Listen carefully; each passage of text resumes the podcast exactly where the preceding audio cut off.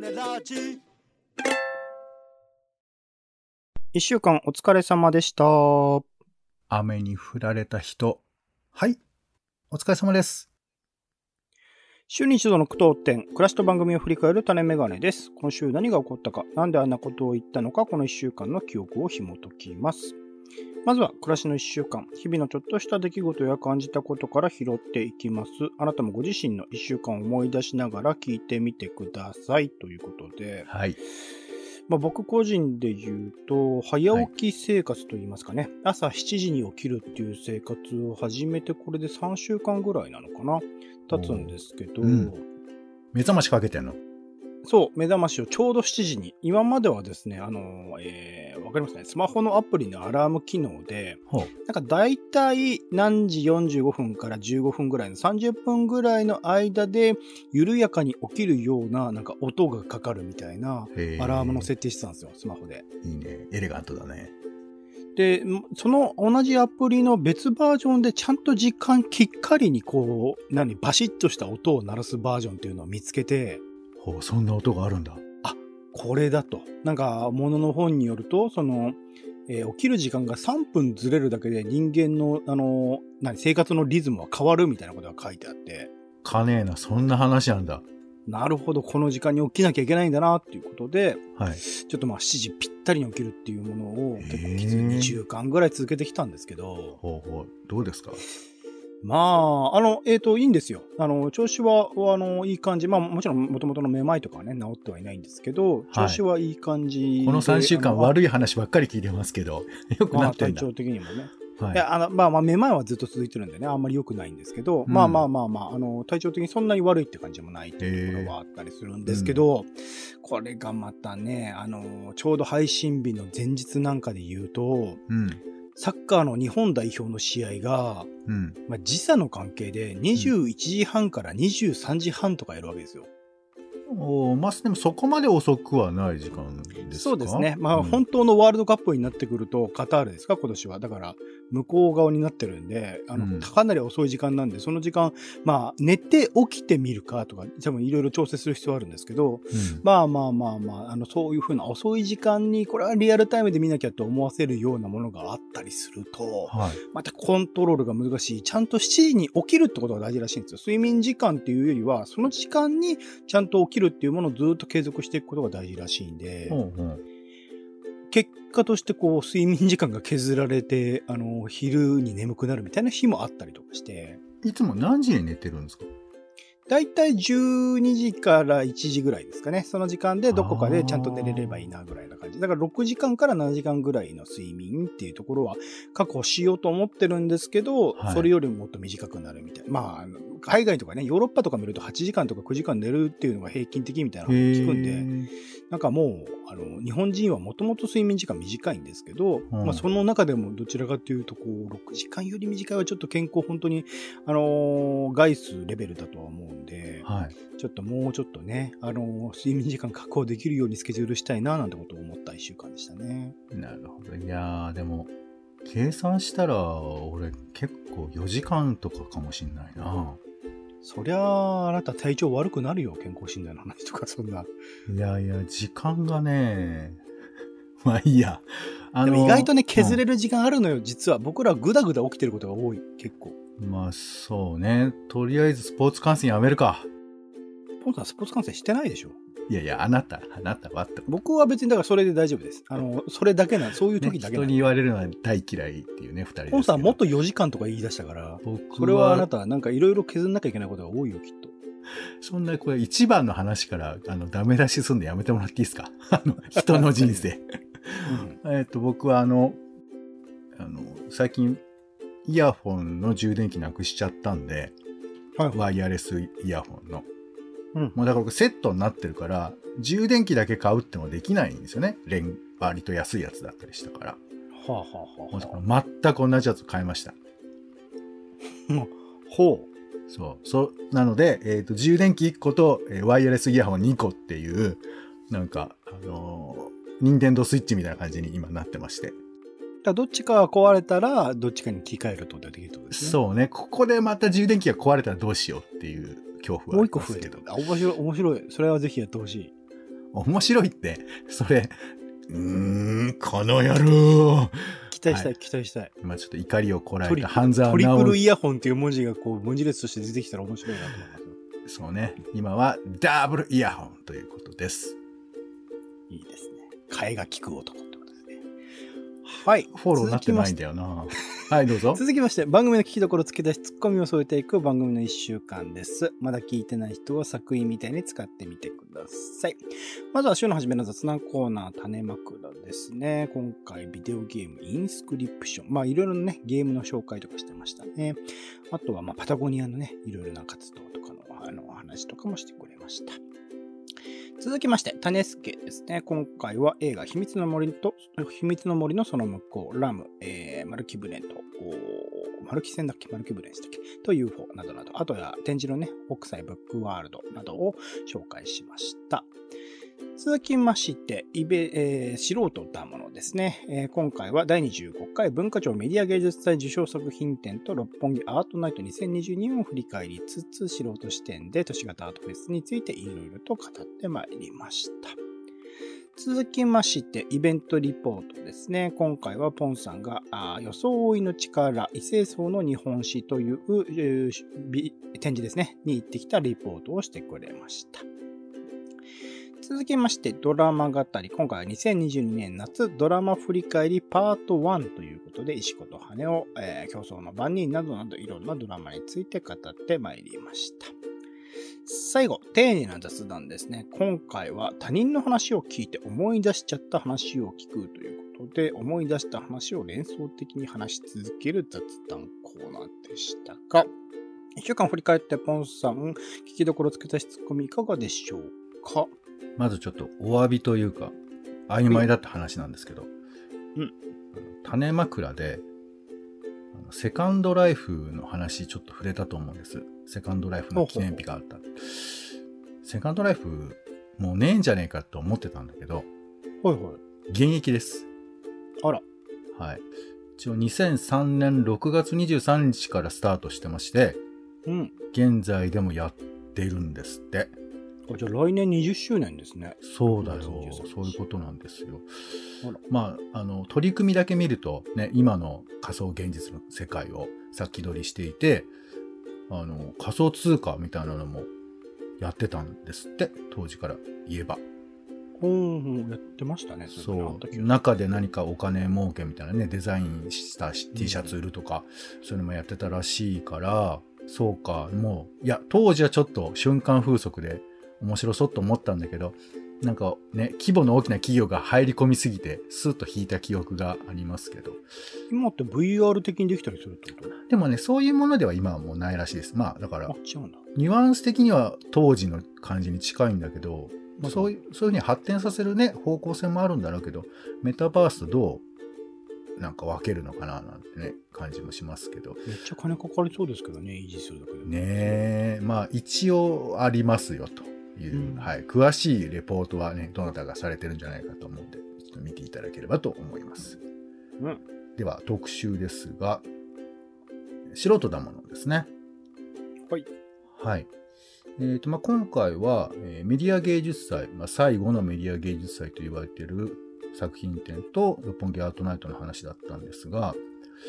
まあ、物申すというのは、つまるところ、あの、意見がある。こういうふうにした方がいいよっていうことをレンさん言ってくれているんですけど、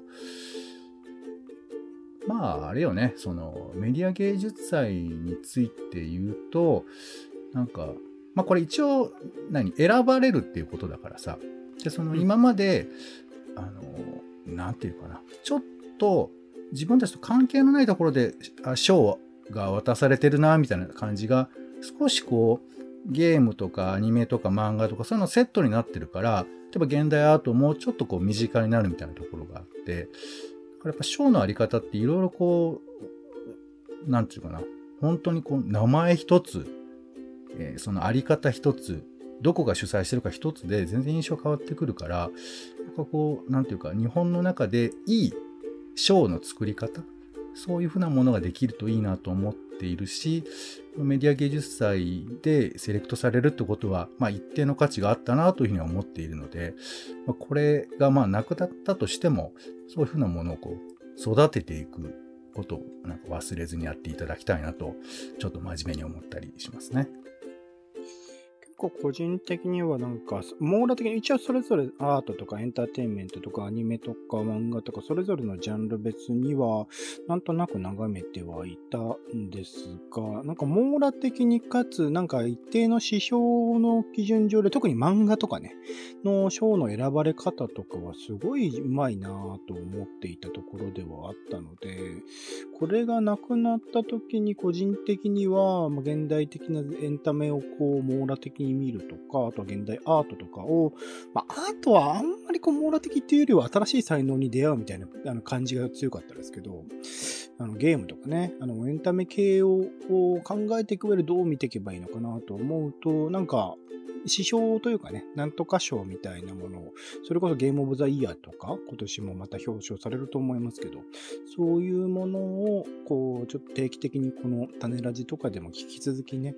見ていきたいなとも思っていますし、可能であれば文化庁メディア技術祭をまだ続けていただけると、そこら辺が見やすいなみたいなところもあったりするので、ちょっとね、まだ、まだ期待を捨てずにいたいかなと思っているところではありますね。テレビとかね、いっぱいショーがあるんだけど、うん、なかなかそのショーの価値をさ、僕らが感じられないことが多いじゃない。うんうん。だから、なんかね、もうちょっとこう、まあ、なかなかその海外のアカデミー賞みたいな扱いにするとか難しいとは思うんですけど、それぐらいやっぱり賞に価値が生まれるっていうことは、その価値を長い時間かけて育てていくってことだと思うんです。うん。なんかそれをやるっていうことを、まあ、あえて今からでも頑張ってもらわないと、なんかそんな10年や20年でちょっと、あ、じゃあ終わりですみたいな感じにしちゃうのは、やっぱそれは、やっぱ賞の、まあ、いい意味での権威を育てるのには足りないのかなって思ったりもしますね。なんか来年から俺勝手にメディア芸術祭やろうかな。ああ、いや、まあまあ、でもそれ、あの、やる、全然個人でやるのもいいし、まあ、一方できっちり育てるっていうことも大事だったりするよね。育てられないんで勝手にやります。それはまあ、プライベートにはいいと思いますよ。はい。では別の回、えー、予想の力異性層の日本史という展示にポンさん行ってきたイベントリポートですね。なんかこう根源的に考えた時の服装とかファッションってな、本当何なんだろうな、みたいな。その、まあそもそも、まあここでも話しましたけど、それこそ原始時代とかはその男女とか多分問わず一番最初の頃は、まあもちろん全裸ですけど、全裸から寒いから服着るとか、何らかの恥ずかしさみたいなものが磨いてきて、いろいろとどんどんどんどん着ていった先で自己表現としての服装とかファッションとかあるんだと思うんですけど、なんかその、なんだろう、プロセスみたいなのを改めてなんか考え直すというか、ゼロ視点で、なんかそもそも服装とかファッションって何なんだろうね、みたいなところから考えていくと、逆にこう、新しいその服装のあり方みたいなものも見えてくる。だからこういう、その歴史としてね、え異性層っていう今回はジャンルですけど、それぞれのなんかいろんなもののルーツ的なもの、あとはプロセスとしてどういうものを歩んできたかみたいなものを知ることは、なんかまた新しいそのファッションのあり方もそうだし、なんか本当にこう人間として必要な服装ってなんだろうねみたいなことも考える機会にもなるのかなと思うと、なんかこういうのいろいろとパターン見てみたいですね。異性層だけじゃなくて、いろんな服のあり方みたいなものはちょっと眺めてみたいなと思う回でしたね。ゼロがどこかっていうのが非常に悩ましいよね。うんうん。自分はここがスタートだって思うところとか、まあこれがベースでしょって思うことが、まああるじゃない。頭の中に。うん、でもどうやらそれはどこかで作られたものなんじゃないかっていうふうなことを展示を見て僕はすごい思ったんですよね。うん、だから今自分が生きているこの現実世界と、あともう一方で理想はこうであるっていう価値観があって、でもこれもどこかで決められてることなんだとなると、やっぱ僕らは何かに揺り動かされてるんじゃないかなって思うんですね。うん。その辺のことをちょっと意識しないと、なんていうかこう、いや、自分はもう何も、何も考えてないんでっていうのも、すでに嘘吹いてることすらになってしまったりするのかななんて思ったり。はい。なかなかちょっと僕も、よ、出口らしい出口はないままに話してましたけど、面白いなと思いましたね。はい。うん。りがとうございます。他の回いかがでしょうか？はい、ドラマ語りですね。えーと、個人的には、あの、最近ディズニープラスに入りまして。あら。ディズニープラス見てます？見てますよ、毎週。そうか。なんか、ディズニープラスさ、やっぱり結構有名で映画館で見てたような作品とかがいっぱいあるから、うんこりゃすごいなって思ってたんだけど、なんかこう、今までのさ、あの触ってた Amazon プライムとか Netflix とはまた違うんだなってことを感じながら、うん。ちょっとね、あいや、だから、のめり込みつつも、その映像コンテンツってことをちょっと引いてみたりもしたね。あ、ディズニーってこういう提供の仕方、こういうセレクトしてるんだ、みたいな。だから単にディズニーが権利持ってるのが並んでるだけでしょと思ってたんだけど、そういうことじゃなくて、やっぱなんかせ、もののセレクトってのには意味があるんだなって思ったんですよ。最近スターっていうね、海外の配信サービスもディズニーの中に取り込まれていて、本当にいろいろ各国のいろいろな優れたドラマとかも入ってきてますね、ディズニープラスだけに。それもやっぱ先行の中が、なんかディズニーっぽさっていうのがあるのかなって勝手に思ったり、あとまテキストなくてサムネイルメインだとかそういうことも含めて、あ、なんか思想があるんだなと思って。だからこのくくりっていう意味で地上波のドラマとの付き合い方が、なんかこう、だんだん変わっていくのかななんて思ったんだよね。あ、あのくくりはちょっともう慣れないなとか、すごい実は偏ってたんだなって最近思ったりして、あの、嫌いになったとかじゃなくて、なんかそういう弾いてみると、あの、ワンオブゼムになっちゃったなぁなんて感じがあってて、えーまあ、つまり見てない言い訳なんですけど、はい、そんな風なことをちょっと思ったりしました。僕はそこから多分何周もして結局地上波ドラマにまた戻ってきてるって感じもあるので、戻るんだねいずれ多分そうなるんだと思います。毎週配信の配信ドラマと地上波ドラマって感じになるんだと思います。いずれ。まあまあ配信形式もね、あるとは思うんですけど、ただまあ、なんかあれだね、やっぱ馴染みのあるものっていう意味では、やっぱ地上波ドラマは強いのかもしれないよね、なんか。なんかもう別枠として見れる感じはありますよ、やっぱりそこら辺。うーん、そうなんだ。すごいしかし見てますね。うん。たくさん見てます。なんかもうまあ僕も仕事の関係もあってちょっと書かなきゃいけないこともあったりするんで、そうなんだそれ、でちょっとドラマを数見ることもあるんですけど、うん。まあハマってないのもね、かなり多かったりしたので、ちょっとまた、まあなんか毎年この夏の時期は一回こう一気に見て、また精査してみたいなことを繰り返してる時期な気はするので、次のシーズン、まあいろいろと興味あるものはもうすでに出てきてはいるんですが、ちょっと精査しようかなと思っているところでもあります。はい。はい、じゃあ最後、え丁寧な雑談ですね。他人の話を聞いて思い出しちゃった話を聞くというところで、なんか皆さん、まあ、ポンさんはなんかエピソードトークっていう言い方をすごく誇示して、なんか嫌だ嫌だって言ってましたけど、なんか、そんなにこう、こう、エピソード、自分自身の話を一定時間する機会ってあるのかなって思って、僕全くそういう機会ってないので、ね、普通、普段人生、まあ、種ラジでようやく時々あるぐらいで、なんか本当になかったりするんで、あ、そういう機会あるのかな？って、ちょっとね、リスナーの方含めて聞いてみたいですけどね、そういう話ってする時間ってあるの？みたいなところは、ちょっと興味深いところではありましたね。改めて言われて。そうね、なんか、それ言われると結構さ、あの、俺も困るよね。あそうそんなに、その、まあごめん、あとね、エピソードトークっていうのがあまりにもこうテレビ化された言葉なんで俺嫌なのよね、なんか。ちょっと言い換えてみて、エピソードトークではない？まあまあ、出来事話とか、出来事話。思い出した話とか、その程度でいいんですよ。うんうんなんか、まあ、滑らない話とかっていうのも、だからなんかこう、アマチュアとこうプロのなんか線引きみたいなのがさ、いや別にいいんだよ。面白い話できるの、それはいいんだけど、うんなんかその、笑えるとか、なんかそこにこう特化しすぎない方が俺はいいと思ってて、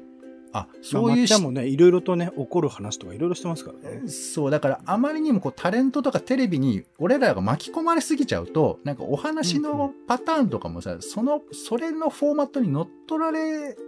ー乗っ取らないとなんかいけないみたいになっちゃうから、あ、エピソードトークにフォーマットがあるっていうふうに考えてるんですか？いやいや、いや、だから、うん、難しいな、そうじゃないって言われたら別に俺もそうじゃない派なのよ。そエピソードトークっていうのは単なる言葉だと思ってんだけど、なんかそれに色がついてる面もあると思っているので、オチを作らなきゃいけないみたいなのはないよって話ですかね。そう、オチも含め、いや、極端何でもいい。こう、例えばこういうことを、そういうと、なんかあった時にこう思ったんだよとか、こんな風なふ動きしてたんだよとかっていう、そこに何か発見とかを僕らが喋り手が見出せれば別に何でもいい、よくて。うん、うん。っていう程度のことを、えーまあ、しゃ、えー思い出せたらいいなっていう話なんですけど、うん。うん。実際まあ、その、そんなにいっぱい喋る機会があるかって言われたら俺もないじゃないですよ。あ、ないんだ。あ、あったはあったと思ったんですけど、ないんですかね？いや、あるとかないとかってその、なんか100%で決めるのもまた意味がよくわからないけど、でも例え1か0かは言えるじゃないですか。1だったのか0だったのか。いや、ゼロじゃないっつってんの。あ、0じゃないんだ。そうなんだだ。だだで例えば親、僕は0なんで。うーん、まあ極端だと思うけど、例えば両親と会って、最近こういうことあったよとか、最近どうなのって聞かれりゃなんか話すし、その時に、うん具体的にえー情報を入れずに、あ、はい、元気でやっております。では、あの、面白くもないし、俺そういうこと言われるのとかすごい辛いのよ。まあ、久々に会うとね、確かにね、まとめて話さなきゃっていう感じありますよね。なんか、特にそのね、なんか、男性はというとちょっとこれは偏見だけど、なんかね、言わない人がいるわけ。何にも情報を。はい、元気でやってます。うんはい、普通です。みたいな。いや、で、普通はわかるんだけど、どう普通なのって俺なんか思っちゃって、だからなんか、サービス精神というよりかは、普通にこうなんか馴染むこととか拒否されてんのかなとか思っちゃったりとか、あとまあ時々知り合いと会ったりとかして喋るときに、なんか例えばこういう面白いことあったよとか、こんなことこの前あってびっくりしたとかっていうふうな話が、なんか用意できないと、なんかちょっと寂しい気持ちになるのね。で、これはまあ、玉詰めておくっていう風な考え方もあるけれど、まあ、ひ人の話の中から自分のやったことを思い出すっていうパターンが多分一番僕は楽ちんだと思ってて、うん。だからまあ、その必要だから喋るかっていう風な話というよりかは、自分の生きてきたこととか、他人が生きてきたことっていう風なことが、この時代においてこう、存在してて、それが混ざり合っている感じとかが、俺は、まあ、心地いいんじゃないかな、ぐらいに思っているので、まあ別にその、だから、エピソードトークしようとかって言いたいとかじゃないんですよ。そうじゃないんだけど、うんまあ喋ってると、自分のこととか相手のこととか、全然関係ないこといろいろ思い出すんじゃないかなっていうふうに思っているんで、機会がないから必要がないみたいなふうに思いや、う。必要がないとは言ってないです。機会がそもそもないっていう話しかしてない。でも、お家にいれば喋るんじゃないの？で普通に普段の生活の中でなんとなく元気かなとかっていうのは、なんとなくのその、普段、なんていうの、エピソードトークではない、ななんか会話の報酬、テレビ番組見てて面白いとかそういう話で、まあそれでもいいんじゃないの？この時、あの誰がわなんかこういうこと言って笑ったよとかでも別にいいんじゃないの？いいいいんじゃないのってのはよくわかんない。いやそのいやね。え、エピソードの一個になるんじゃないの？自分がこの話を聞いて笑ったってことなら、別にそれもいいんじゃないですか？なんかこポンさんの出来事話のこう定義を聞きたいですね。なんかまとめてなんかそのいやなんか自分が見てもなくて、あの、うん想像だけで喋る話も、まあ極端言えばありかもしれないけど、うんなんかこう、なんていうかな。自分がこう、心動かされた話が多分いいと思うんです。うんうんうん。っていうぐらいなのかな。いや、だから別にな、うん何でもいいっちゃ何でもいいんだけど、あの、うんそれはこう、思わず頭に浮かんじゃった話っていうぐらいがいいんだと思うんですけどね。うん。あ、それは正しいと思いますよとか、あ、それ違いますねとかは、ちょっと俺違うと思うんだけど、それはか、うん、そう、まあちょっとそれはむず、なんか説明難しいというか、まあ、何なんだろうね。うん。っていい。ですよ。ポンさんのちょっと出来事話っていうコーナーをぜひ作っていただいて、これから継いやいや続的に。、あの、これは普通の話なの。つまるところ。そんななんか名前つけるような話じゃないっていうところが本当恥ずかしいんで、こういうふうに仕立て上げてるだけで。だからあの、俺の話つまらないでしょって言いたくないっていう言い訳ではあるんですけどね。はい。なるほどねはい、ありがとうございます。種ラジは Spotify や Podcast などでほぼ毎日配信中です。更新情報は Twitter でお知らせしています。お好きなサービスでの登録やフォローをお願いします。また、番組の感想やあなたが気になっている種の話もお待ちしております。公式サイト、種ラジ .com のお便りフォームから送ってください。Twitter でハッシュタグ種ラジ、ハッシュタグカタカナで種ラジで投稿いただくのも大歓迎です。それでは、種ラジ、今週の一曲、ポンさんお願いします。はい。え今回はですね、えーミスター・ロンリーという、えー1964年に全米チャート1位を獲得したという曲なんですね。で、これ、えっ、とね、東京 FM でやってるジェットストリームって番組ご存知ですかね？ジェッあのドストリームみたいなやつでしょそれ違うね。違います。えっ、と、まあ、イブ・マサトウさんじゃないですか。あ、そうか。イブ、イブ・マサトさんがやってたのはちょっと前で、今は福山雅治さんがやってるんですよ。あ、全然変わりましたね。はあはあで、その前、前、てかまあ一番長くやってらした方が、ジョー達也さんという方で、うん。で、遥か雲海の海を、音もなく流れ去る気流は、みたいな。ちょっとできてないですけど、もうめちゃくちゃ大人の渋い声で、まあ、あの、いろんなナレーションをして、で、まあ、えー夜の12時から1時間ぐらい、えー音楽と、こういう、まあ、ちょっとしたポエムっぽいお話をするっていう番組なんですけど、このオープニングにかかるのがこのミスター・ロンリーなんですが、多分このミスター・ロンリーっていろんな映画とかで、あの、ちょっとこう恋が始まるとか、あとなんか物寂しいふるさとを思い出すとか、そういうシーンにかかる曲だと思うんで、多分聴いたら絶対わかる曲だと思うんです。うんなんで、えーで、この曲が実際どういう曲かっていうと、なんかあの、ホームシックにかかった兵士の心の中を覗くような、そんな歌なんですって。うん。だから、そうか、まあ、やっぱり時代なんだなというね、64年ということもあるのでと思ったりするんですけど、そんな、えージェットストリームをお聴きの方だったら思い出すだろうし、えーこの曲単体でもね、もしかしたらちょっとご記憶あるかもしれないなということで、はい、秋に聴くにはいいのかなということで、今回はミスター・ロンリーをご紹介します。はい、ありがとうございます。種メガネ以上でございます。今週も一週間ありがとうございました。お相手はオレンジと、そうですね。えー今はね、右肩がめちゃくちゃ痛いんですけど、もしかしたらこれ、霊なのかな、えーちょっとその辺も考えておきます。ポンでした。種ラジ、また。